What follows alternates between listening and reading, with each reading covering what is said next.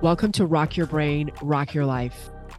I'm your host, Sarah Moody, tech entrepreneur turned mentor to women who want to know how to embody their feminine so they can rock their life. I'm obsessed with personal growth from energetic healing to rewiring your subconscious mind to receiving guidance from the universe.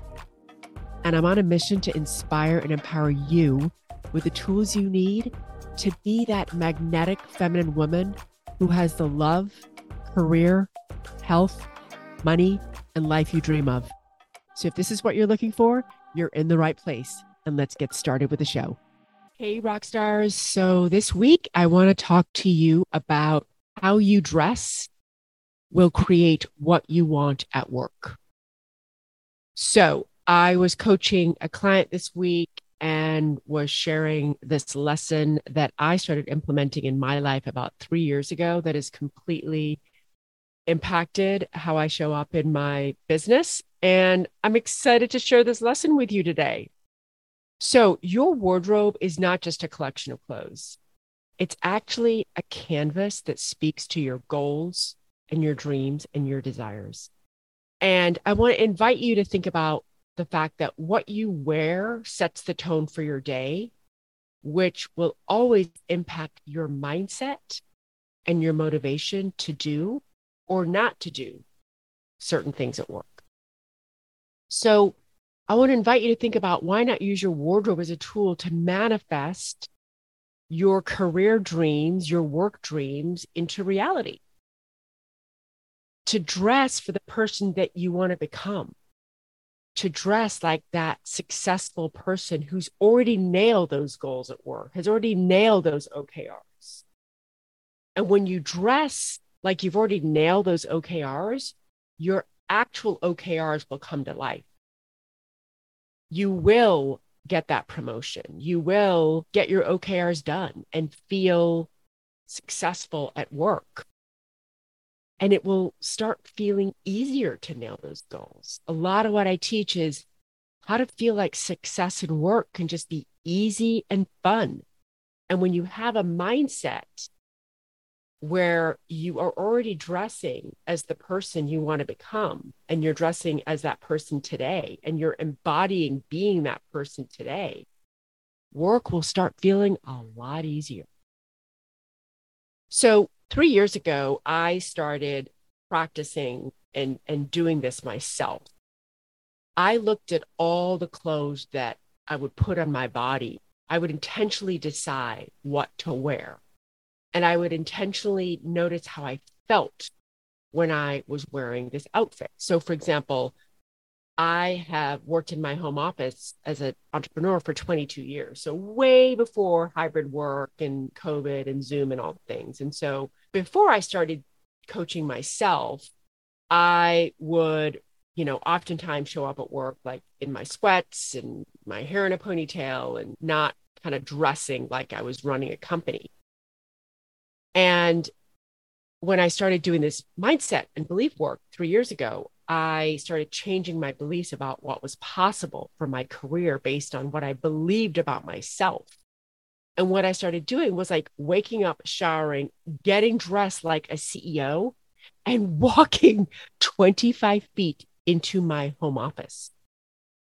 And what was so fascinating was because I started unraveling my brain's BS beliefs about the fact that I could never be really successful and I wasn't that smart and I wasn't that creative and I can't really figure shit out and I definitely can't write as I started unraveling those and feeling like I am creative, I am successful, I am a badass entrepreneur, and really feeling and owning that in my body and dressing that way, different realities started happening for me at work.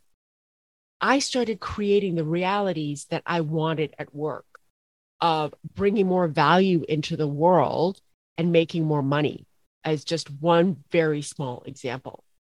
What I want to invite you all to think about is that future self and those goals and OKRs that you want to create at work this year that you're working on right now. And I want you to just visualize and imagine what it would be like if you got dressed today and went to work like you'd already achieved those, right? You already had gotten that promotion. You already had decided to leave corporate America and like go and start your own gig. So that's the big picture, like image of yourself. And the big picture image of yourself is based on your internal view of yourself, how you perceive or see yourself. Your self image is the thoughts you have about yourself, about who you are, right? That maybe a belief is that you're creative, you're a leader, or you're open to believing that you're a leader. The other ways that you see yourself are your personality, your skills, your strengths, your weaknesses, your experience. So it's all of your experiences, your beliefs, your values. That makes up all of your internal self image. And that's, in my humble opinion, the most important thing. So, the second thing that I want you to think about, though, that also impacts what you want to work is your public image, your external image. So this is how others perceive you. This is the the view you present to others in the world. And so your behaviors, your actions, your appearance, your reputation, all of that creates an image for the external world. Now, all of these factors actually impact your self image, and your self image impacts your public image. So, for example, a positive public image can help you build credibility in your career. So, you can have a positive public image and self image. Like, think of JLo. When I think of JLo, she's got a really positive public image and she has a very positive image of herself. She does a lot of mindset work. She thinks really positively about herself. She believes in herself. And so that's where her self image and her public image are very much in alignment. You can also have a, a positive public image, but a negative self image. So, for example, Ryan Reynolds talks a lot about his anxiety and a lot of his negative thinking. And so, you know, there he's got a positive public image, but a lot of anxiety and a lot of probably, I don't know, I'm not his therapist or his coach, you know, negative thoughts about himself. And what I want you to think about is that you can't keep up a positive public image if you don't have a solid view and set of beliefs about yourself. So you gotta work on your self image first, how you perceive yourself, how you see yourself, what you believe about yourself, what you're open to believing about yourself. Like you're open to believing that you're a leader, you're open to believing that you can work less than 60 hours a week. So all of those things make up how you perceive or see yourself, your thoughts about yourself. And, you know, which one do you think is more important? I think your self image is the most important. And here's why. I want you to really slow down and really hear this concept. How you see yourself, you will always go out in the world and work to prove that self image true. You will always take actions that are in alignment with your perceived identity and how you see yourself. So if you see yourself as I don't have any leadership skills, then you will have self doubt as a feeling and you will not go out there and be a leader in any way, right? Because you're filled with self doubt. So you will always work to prove your belief true. You will always take actions that are in alignment with your perceived identity. It is then going to be hard for you to create what you want when you don't see yourself as being open to believing that you are a leader and practicing that belief. I'm open to believing that I'm a leader and really visualizing what that looks like and what that feels like and how what you wear and how you show up and how you feel and how you handle yourself in meetings and how you handle yourself with your peers, right? What does all that look like if you're open to believing that you're a leader?